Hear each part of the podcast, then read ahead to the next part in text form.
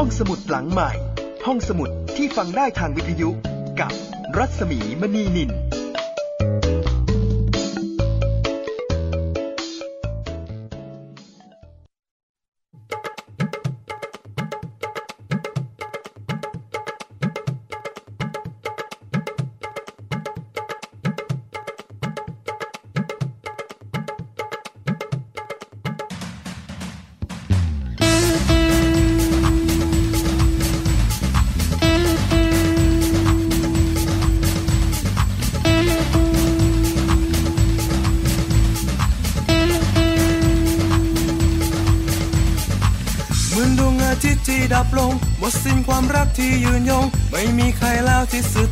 ฉันจนวันตาย จะไม่มีรอยยิ้มอีกต่อไป จะไม่มีความรักให้กับใคร มีเพียงความแค้นในจิตใจ ต่อจากวันนี้ แล้วเธอก็เข้ามากราตีที่นานนานเป็นดังในนิทานที่ฉันได้พบเจอ ความรักที่หายไป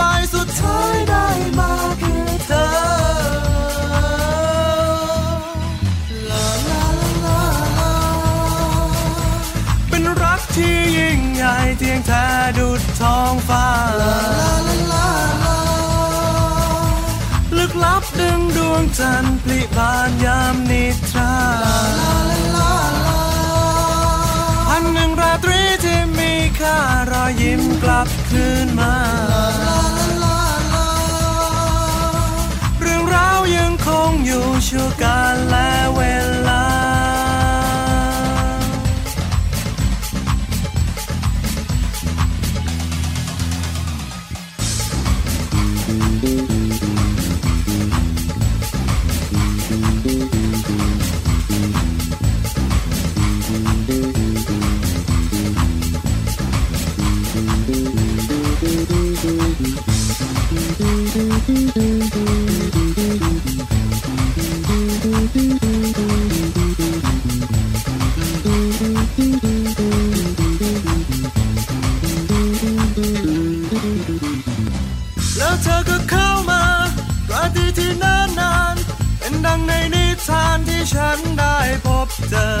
ความรักที่หายไปสุดท้ายได้มาคือเธอลาลาลาลาเป็นรักที่ยิ่งใหญ่เทียงแท้ดุดท้องฟ้าลาลาลาลาลึกลับดึงดวงจันทร์พลิบานยามนิ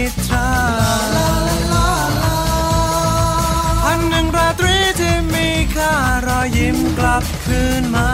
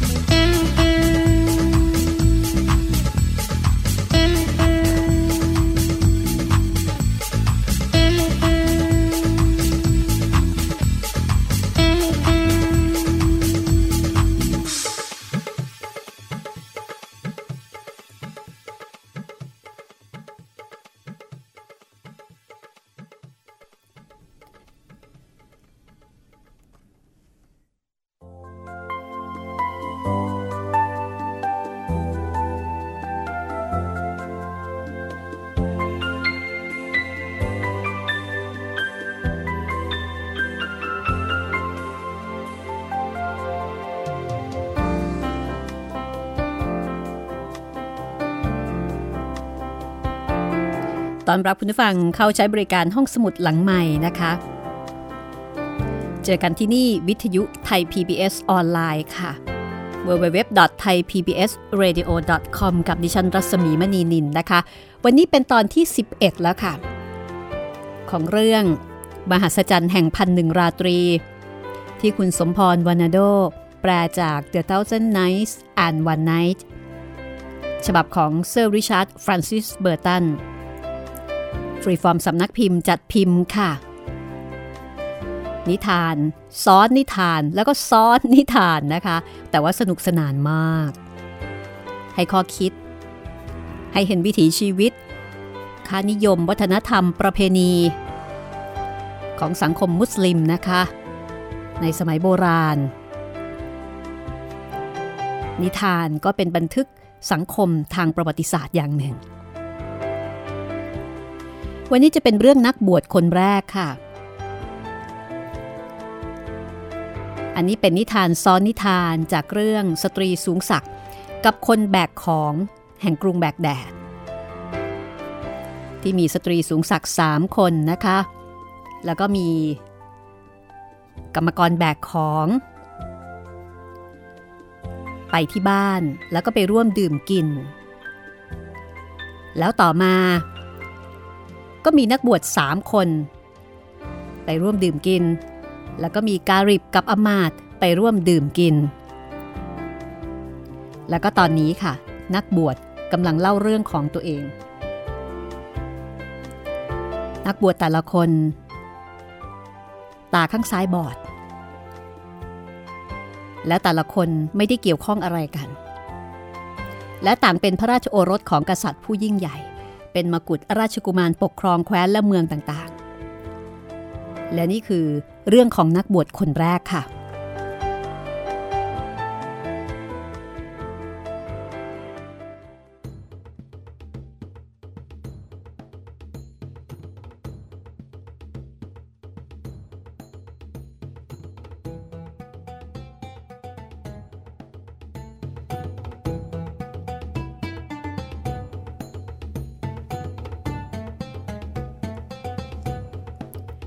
บวชคนแรกบอกว่า แม่นางเอ้ย สาเหตุที่หนวดของข้าถูกกร่อน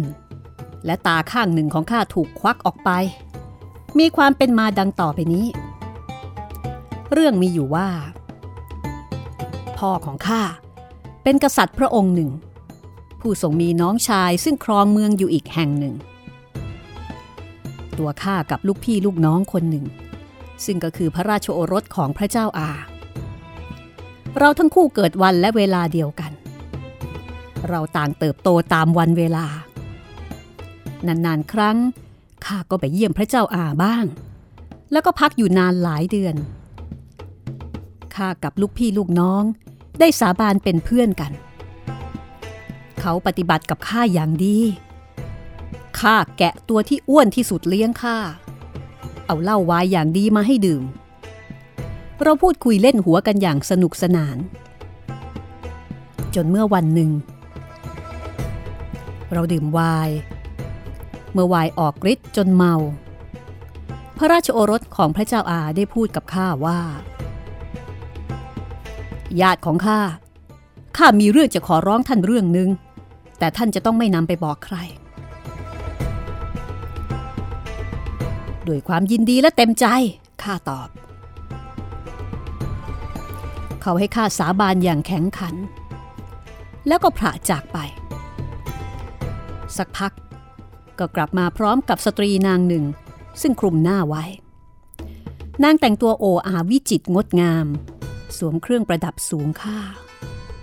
เขาหันมาพูดกับข้าโดยที่นางยังแอบอยู่ข้างหลังว่า จงพาสตรีผู้นี้ ล่วงหน้าไปกับท่านยังสุสานที่ฝังศพแห่งหนึ่ง แล้วก็บรรยายสถานที่นั้นให้ข้ารู้ จงเข้าไปที่นั่นกับนาง แล้วรอข้าอยู่ที่นั่น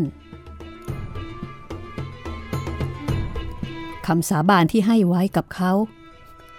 ทำให้ข้าปิดปากเงียบไม่คัดค้านเขาแต่อย่างใด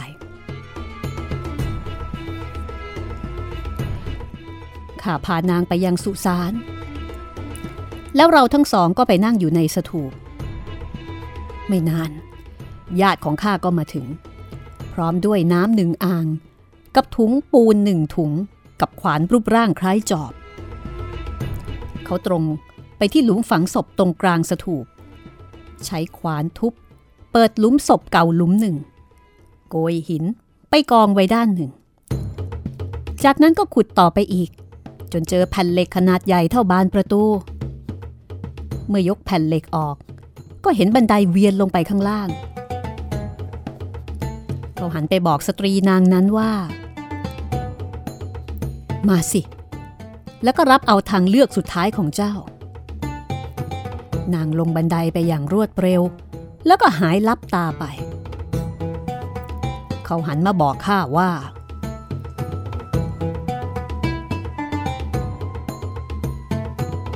ญาติของข้า จงแสดงความเมตตาให้ถึงที่สุด เมื่อข้าลงไปในนี้แล้ว ท่านจงปิดประตูไว้ดังเดิม แล้วโกยดินทับให้เหมือนเก่า จากนั้นให้ผสมปูนในถุงกับน้ำในอ่างนั้น หลังจากเอาก้อนหินมาก่อไว้แล้ว ก็ให้เอาปูนฉาบด้านนอกไว้ ไม่ให้ใครบอกได้ว่านี่เป็นบริเวณที่เพิ่งจะมีการเปิดหลุมฝังศพเก่า ข้าใช้เวลานับปีเต็มๆ เตรียมการนี้โดยไม่มีใครรู้ และนี่คือสิ่งที่ข้าต้องการให้ท่านช่วย ขอพระเจ้า ช่วยไม่ให้ท่านต้องเสียเพื่อนๆไป หรือทำให้พวกเขาต้องเศร้าโศก เพราะการจากไปของท่าน พระราชโอรสของพระเจ้าลุงของข้าญาติผู้ที่ข้ารักยิ่ง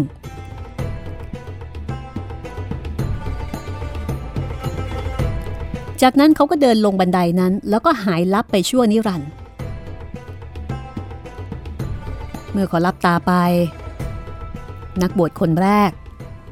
ก็จัดแจงทำตามคำสั่ง ยกแผ่นเหล็กปิดลงดังเดิม และปฏิบัติตามดังที่เขาขอทุกอย่าง จนกระทั่งหลุมศพนั้นดูปกติดังเดิม ทั้งหมดนี้ทำไปขณะที่แทบไม่รู้สึกตัว เพราะสติสัมปชัญญะ และสมองมึนงงด้วยฤทธิ์เหล้าองุ่น เมื่อกลับไปถึงพระราชวังของพระเจ้าอา ก็ได้รับคำบอกเล่าว่า พระองค์เสด็จประพาสป่าล่าสัตว์ ข้าจึงเข้านอน โดยไม่ได้เข้าเฝ้าพระองค์พอรุ่งเช้าข้าก็นึกขึ้นได้ ถึงเหตุการณ์ในตอนเย็นวันก่อน แต่กลับคิดว่าฝันไป ข้าได้ถามถึงลูกพี่ลูกน้องของข้า แต่ก็ไม่ได้รับคำตอบ ข้าจึงออกไปตามสุสาน หาหลุมฝังศพ แห่งแล้วแห่งเล่า เพื่อหาจุดที่เขาลงไป แต่ก็ไม่พบ จนกระทั่งค่ำมืด จึงกลับเข้าเมือง ข้ากินไม่ได้ดื่มไม่ลง คิดถึงแต่พระญาติของข้า ไม่รู้ว่าเกิดอะไรขึ้นกับเขา รู้สึกเศร้าโศกเป็นทุกข์เหลือล้นตลอดทั้งคืน นอนลืมตาจนรุ่งเช้า วันที่สองก็ออกไปตระเวนหาที่สุสานอีก พยายามคิดว่าเขาทำอะไรลงไป รู้สึกเสียใจที่ฟังคำขอของเขาข้าวนเวียนไปทั่วทุกหลุม แต่ก็ไม่พบหลุมที่มองหาข้า เสียใจในสิ่งที่ผ่านมา นักบวชคนแรก พยายามค้นหาสถานที่นั้นจนสับสนและหลงทาง ค้นหาอยู่ถึงเจ็ดวัน เมื่อไม่พบ เขาก็รู้สึกทุกข์ทรมานใจและเมื่อไม่รู้ว่าจะทำอย่างไรต่อไป เขาจึงออกเดินทางกลับบ้าน พอผ่านเข้าไปถึงเมืองหลวงของพระราชบิดา ก็ถูกกลุ่มกบฏจับตัว เขารู้สึกแปลกใจ ในเมื่อเขาเป็นโอรสของพระราชา คนเหล่านั้นก็เป็นข้าทาสบริวารของพระราชบิดา หลายคนเป็นคนรับใช้ของเขาด้วยซ้ำเขานึกสงสัย ว่าเกิดอะไรขึ้นกับพระราชบิดาของเขา เขาพยายามซักถามถึงสาเหตุ ว่าทำไมถึงมาจับเขา แต่ก็ไม่มีใครตอบ ต่อมาสักพัก ก็มีคนมาบอกว่า พระราชบิดาของของเขานั้น ถูกกองทหารของตัวเอง ก่อการกรบฏและขณะนี้ อมาตย์ซึ่งประหารชีวิตของพระราชา ได้ขึ้นครองราชแทน แล้วก็สั่งให้บรรดาทหาร แล้วก็พวกคนรับใช้ทั้งปวงเนี่ยจับตัวเจ้าชายพระองค์นี้ ซึ่งก็คือนักบวชคนแรกที่กำลังเล่าเรื่องอยู่ในมื่อนักบวชคนแรก ทราบข่าวเรื่องพระราชบิดาถูกก่อกบฏแล้วก็ถูกประหารชีวิต เขาก็ตกใจ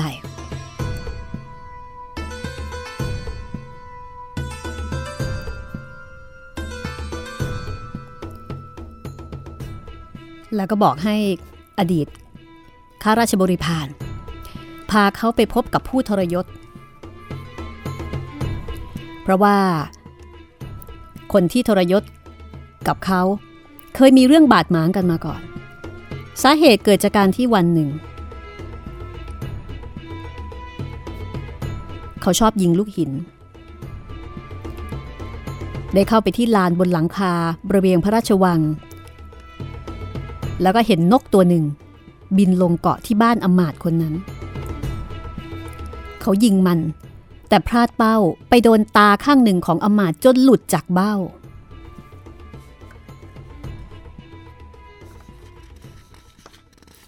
แล้วก็คิดว่า อันนี้น่าจะเป็นสาเหตุ เพราะว่าเป็นการทำให้ตาบอดนะคะ แต่เมื่อนึกย้อนไป ตอนที่ทำให้อมาตผู้นั้นตาบอด อมาตผู้นั้นก็ไม่ได้พูดอะไร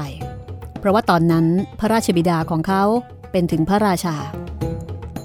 เขาคงจะเก็บความเกลียดชังระหว่าง ระหว่างเขากับตัวเองเอาไว้ระหว่างเจ้าชายเนี่ยนะคะ ก็ไม่สามารถทำอะไรได้ เพราะว่าตอนนั้นเป็นแค่อมาตย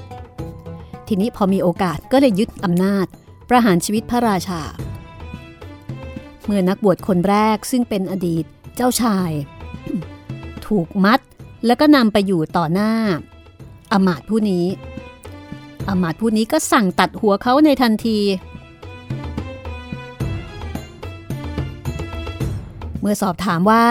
ทำไมถึงต้องสั่งประหารอมาตก็บอกอย่างที่เจ้าชายคิด ว่าเป็นเพราะเขาโกรธแค้น ที่ครั้งหนึ่ง เจ้าชายเนี่ยทำเขาตาบอด แม้เจ้าชายจะพยายามบอกว่ามันเป็นอุบัติเหตุไม่ได้เจตนา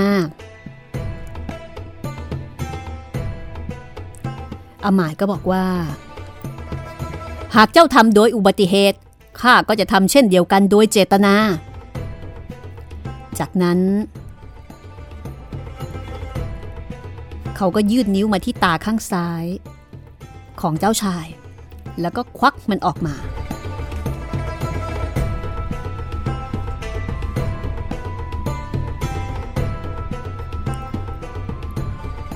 และนี่ก็เป็นสาเหตุ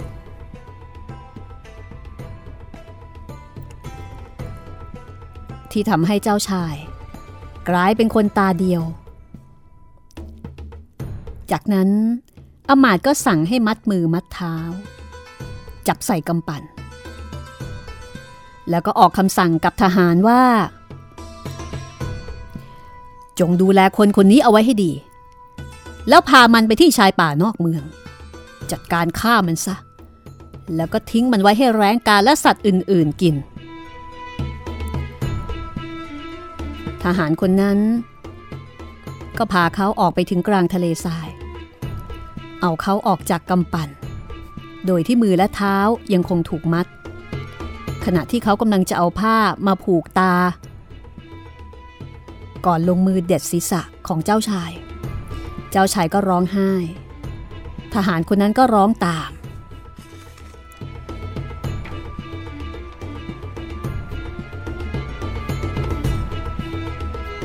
แต่แล้วเขาก็ทำไม่ลง บอกให้เจ้าชายหนีไป จงหนีเอาชีวิตรอด และอย่ากลับมาดินแดนนี้อีก มิฉะนั้นพวกเขาจะประหารพระองค์และจะประหารข้าด้วย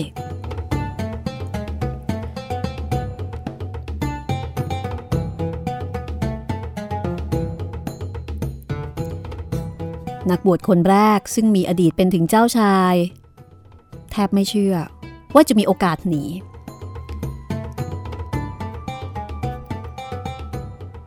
การสูญเสียดวงตาข้างหนึ่ง กลายเป็นเรื่องขี้ผมไปเลย เมื่อเทียบกับการที่จะถูกประหารชีวิต เขาหนีมาจนถึงเมืองของพระเจ้าอา แล้วก็ได้เข้าเฝ้า ทูลให้ทรงทราบถึงสิ่งที่เกิดขึ้นกับพ่อแล้วก็ตัวเอง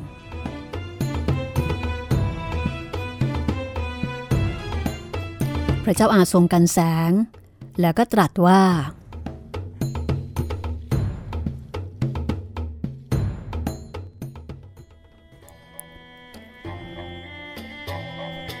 ข้าเองก็กำลังมีความทุกข์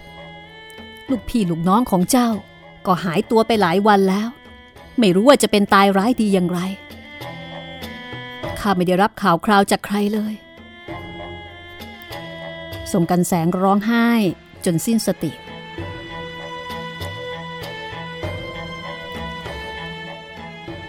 เจ้าชายก็เสียใจกับพระเจ้าอาแต่ก็ไม่รู้ว่าจะทำอย่างไร หลังจากนั้นเขาก็ทนเก็บความลับเรื่องลูกพี่ลูกน้อง ซึ่งเป็นพระราชโอรสพระองค์เดียวที่ท่านรัก ทนเก็บเอาไว้ จนกระทั่งทนต่อไปไม่ได้ เขาก็ทูลเล่าเรื่องที่เกิดขึ้น พระเจ้าอาทรงดีพระทัยมาก บอกให้เขา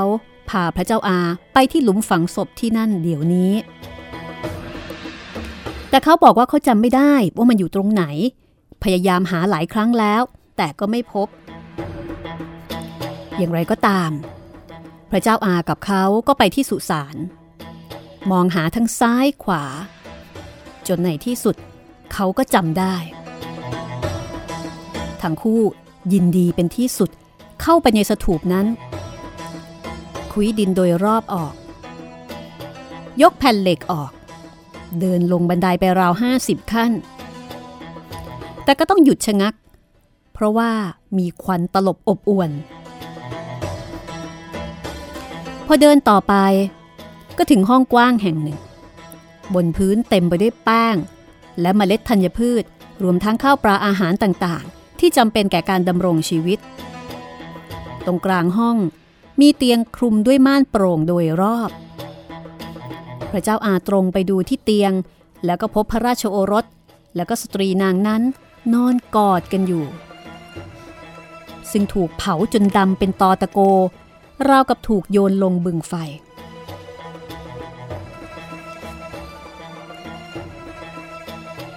ภาพที่เห็นทำให้พระเจ้าอา ทรงถมน้ำลายใส่หน้าพระราชโอรส แล้วก็ด่าว่า สมน้ำหน้าไอ้หมูสกปรก นี่เป็นการลงโทษเจ้า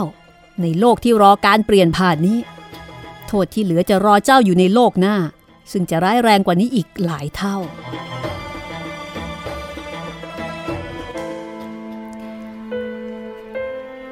นางสารสัตเล่ามาถึงแค่นี้ ก็เป็นเวลารุ่งเช้า นางจึงหยุดเล่า และแล้วก็ถึงราตรีที่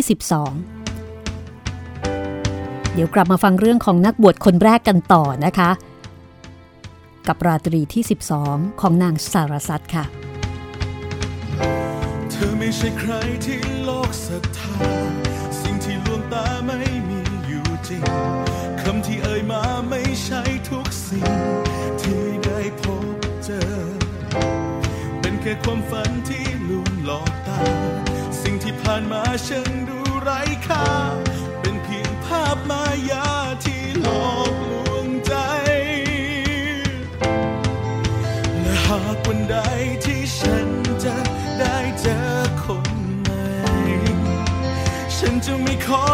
รักใ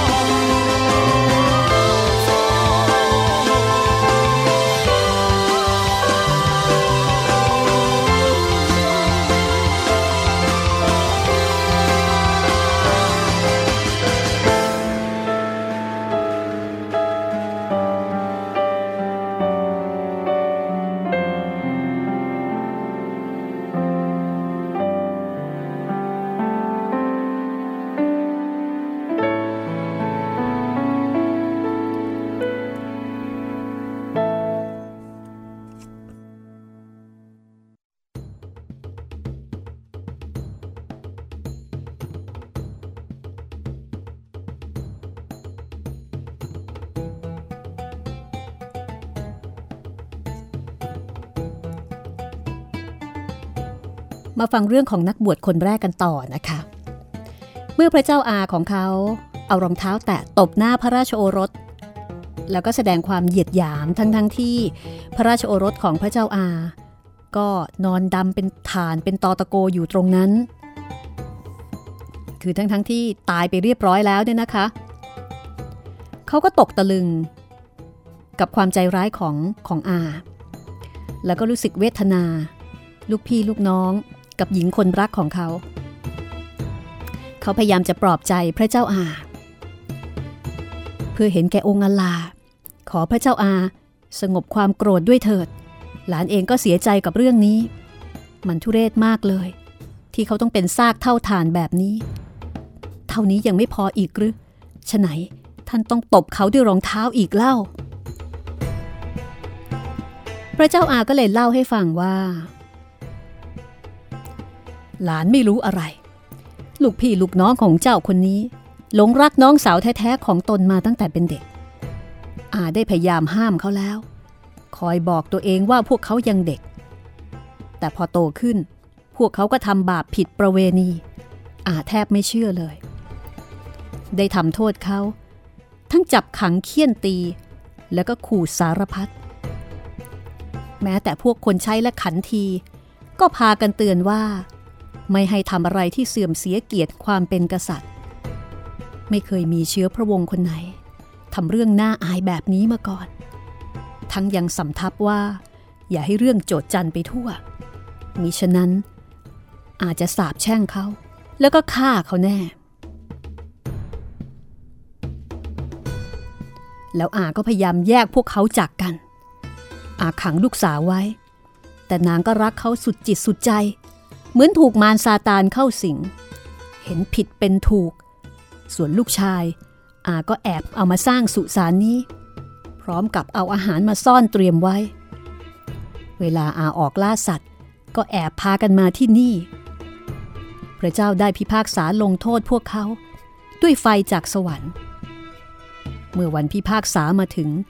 พวกเขาจะเจอโทษหนักกว่านี้แน่นอน แล้วพระเจ้าอาก็กันแสง เขาเองก็พลอยร้องไห้ไปด้วย พระเจ้าอาก็บอกกับเขาว่า นับแต่นี้ไป เจ้าจงมาเป็นลูกของอาแทนนะ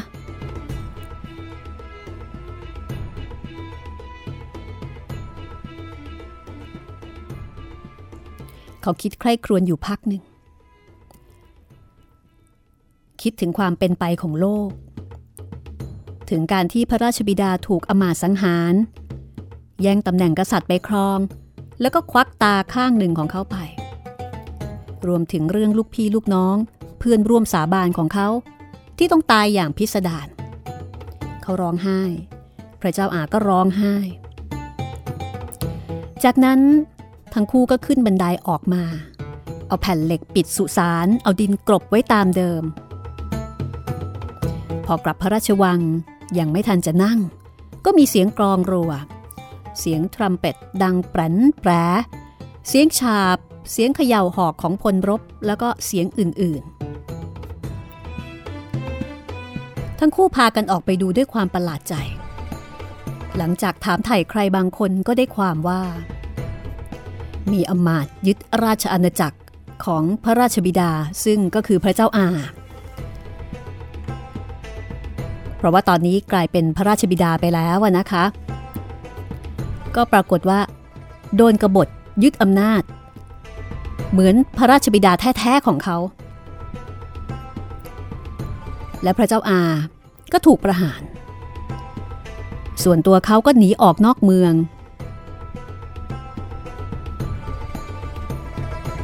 ความทุกข์ยากเกิดกับชีวิตของเขาอีกครั้งหนึ่ง เขาไม่รู้ว่าจะทำอย่างไร และเขาก็กลัวว่าจะมีคนจำได้ ถ้ามีคนจำได้ต้องถูกประหารชีวิตแน่นอน เขาจึงโกนหนวดโกนคราว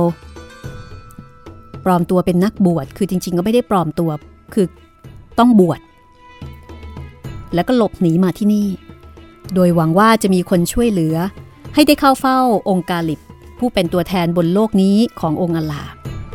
พพื่อที่เขาจะได้ทูลพระองค์ถึงเรื่องของเขา เขามาถึงเมื่อคืนนี้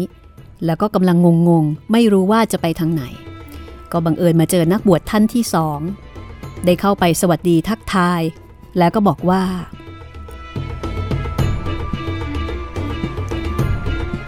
ข้าเป็นคนต่างถิ่น อีกคนก็บอกว่า ข้าก็เช่นกัน ทั้งคู่ได้พูดคุยกัน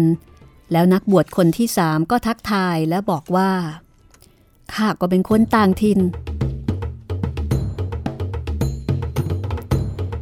กลายเป็นว่าทั้งหมดเนี่ยเป็นคนต่างถิ่นหมดเลย จากนั้นทั้งสามคนก็เดินไปด้วยกัน จนตกค่ำทำให้ต้องมองหาที่พักพิง และทั้งหมดนี้ก็คือที่มาที่ไป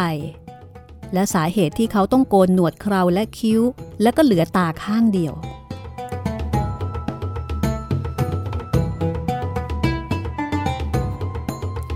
พวกเขาต่างประหลาดใจกับเรื่องที่ได้ยิน องค์การลิบจึงตรัสกับอมาตย์ของพระองค์ว่า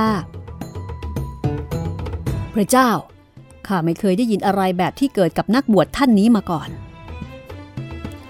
ส่วนแม่นางคนโตของบ้านก็บอกว่า เก็บหัวของเจ้าไว้ แล้วไปจากที่นี่ซะ แต่นักบวชกลับพูดว่า ข้าจะยังไม่ไป จนกว่าจะได้ฟังเรื่องของนักบวชอีกสองท่าน คราวนี้ถึงคราวนักบวชคนที่สองก้าวออกมา ก้มลงจูบพื้น แล้วก็เริ่มเล่าเรื่อง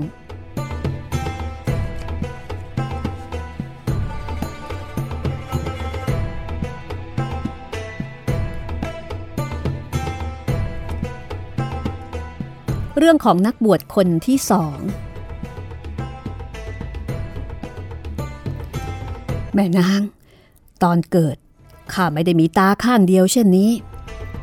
เรื่องของข้าเป็นเรื่องประหลาด เป็นอุทาหรณ์แก่คนที่ต้องการการตักเตือนข้าก็เป็นเชื้อกษัตริย์ เป็นพระราชโอรสกษัตริย์ ได้รับการเลี้ยงดูเยี่ยงเจ้าชายคนหนึ่ง ได้ศึกษาเล่าเรียนอันกุรอานจนครบถ้วนทั้งเจ็ดสำนัก อ่านหนังสือตำรับตำรามากมาย เรียนครบ ทั้งทางศาสตร์และศิลป์ และวรรณกรรม ทั้งเรื่องเล่า และบทกวีต่างๆ ครบทุกสาขานำหน้าคนในยุคเดียวกัน คัดลายมือได้เก่งกว่าใคร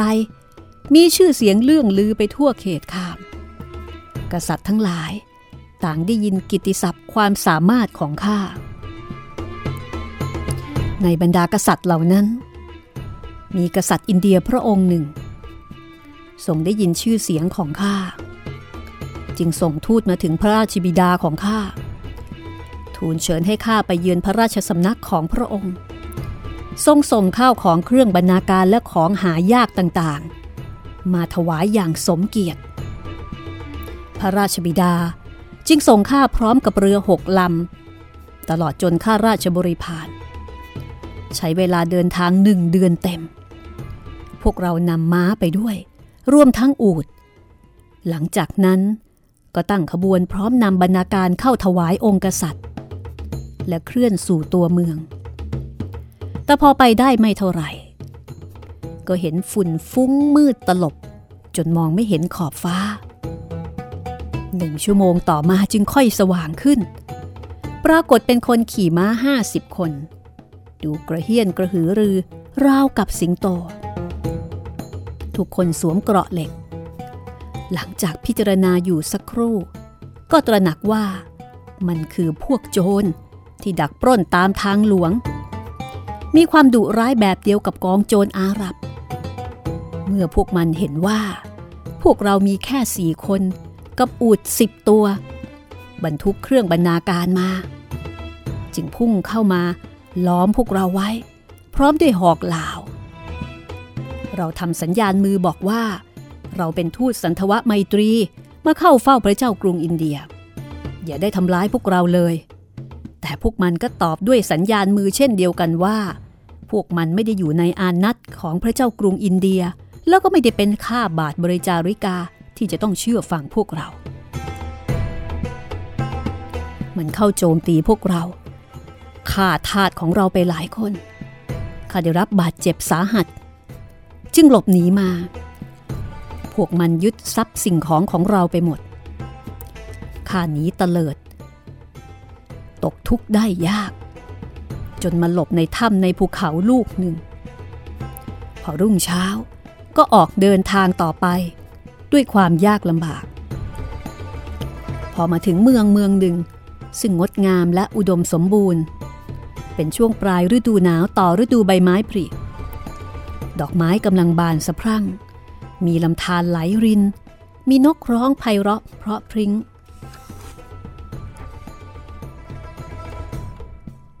ตอนนั้นข้าอยู่ในสภาพที่น่าเวทนา แล้วก็ไม่รู้จะไปไหนดีข้าพบช่างตัดเสื้อนั่งอยู่ในร้านเล็กๆของเขา ข้าเข้าไปคารวะเขาก็ทักทายตอบ เชิญข้าเขาไป แล้วก็ตอนรับขับสู้อย่างดี ไถ่ถามความเป็นมาของข้า ข้าเล่าทุกอย่างให้เขาฟัง จนเขารู้สึกเป็นห่วง และก็เตือนว่าพ่อหนุ่ม จงอย่าเปิดเผยเรื่องของพระองค์ให้ใครรู้ เพราะว่าพระราชาเมืองนี้เป็นศัตรูกับพระราชบิดาของพระองค์ต่างมีความแค้นต่อกัน และอาจจะพลอยทำให้พระองค์ได้รับอันตราย เขานำข้าวปลาอาหารอย่างดีมาเลี้ยงข้า สนทนากับข้าจนค่ำมืด จัดที่ให้ข้านอนตรงมุมหนึ่งของร้าน เอาพรมกับผ้าห่มมาให้ข้าอย่างละผืน ข้าพักอยู่กับเขาสามวัน เมื่อเขาถามว่าข้ามีทางทำมาหากินอะไรบ้างข้าบอกว่าข้ามีความรู้ทางการแพทย์ ศิลปศาสตร์ เลขคณิต และการประพันธ์ เขาบอกว่าความรู้ของข้าไม่มีประโยชน์ในเมืองนี้ ไม่มีใครเข้าใจศาสตร์และศิลป์ คือไม่ไม่มีใครเข้าใจศาสตร์และศิลป์พวกนี้เลย ไม่มีใครสนใจเกี่ยวกับเรื่องการขีดเขียน ยกเว้นการทำมาหากิน เขาก็บอกว่า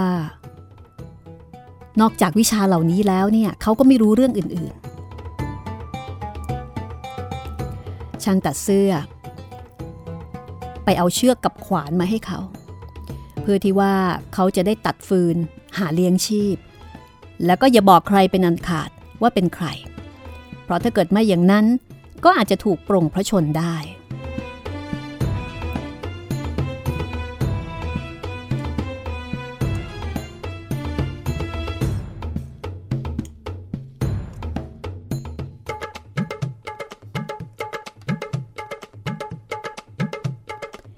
มื่อได้เชือกกับขวานมา เขาก็เอ่อเข้าป่าไปตัดฟืน โดยที่ก่อนหน้านั้น ช่างตัดเสื้อก็สอน คือไม่ได้สอนเองคือพาไปพบกับคนหาฟืน แล้วก็ให้คนหาฟืนเนี่ยสอนวิธีตัดฟืนให้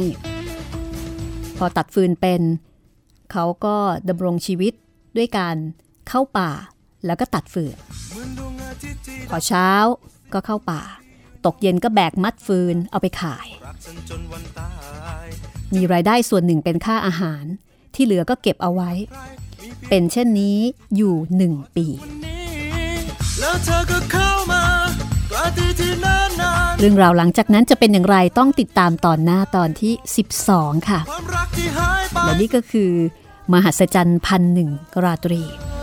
คุณสมพรวานาโดแปลจาก The Thousand Nights and One Night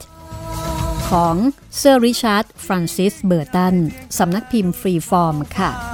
วันนี้หมดเวลาของห้องสมุดหลังใหม่แล้วลาไปก่อนนะคะ สวัสดีค่ะ ดวงจันทร์พลิบานยามนิทราพันหนึ่งราตรีที่มีค่ารอยยิ้มกลับคืนมา เรื่องราวยังคงอยู่ชั่วการและเวลา「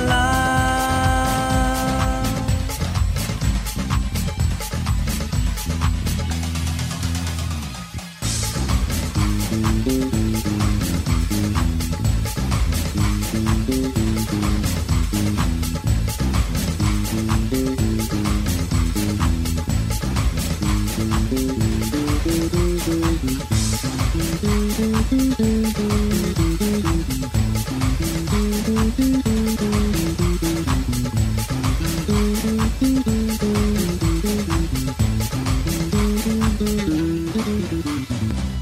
วเธอก็เข้ามา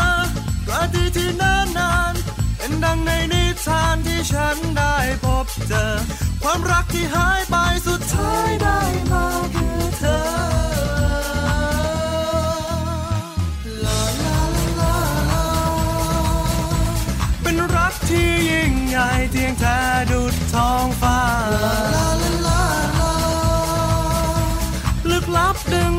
จันทร์พลิบานยามนิทราพันหนึ่งราตรีที่มีค่ารอยยิ้มกลับคืนมา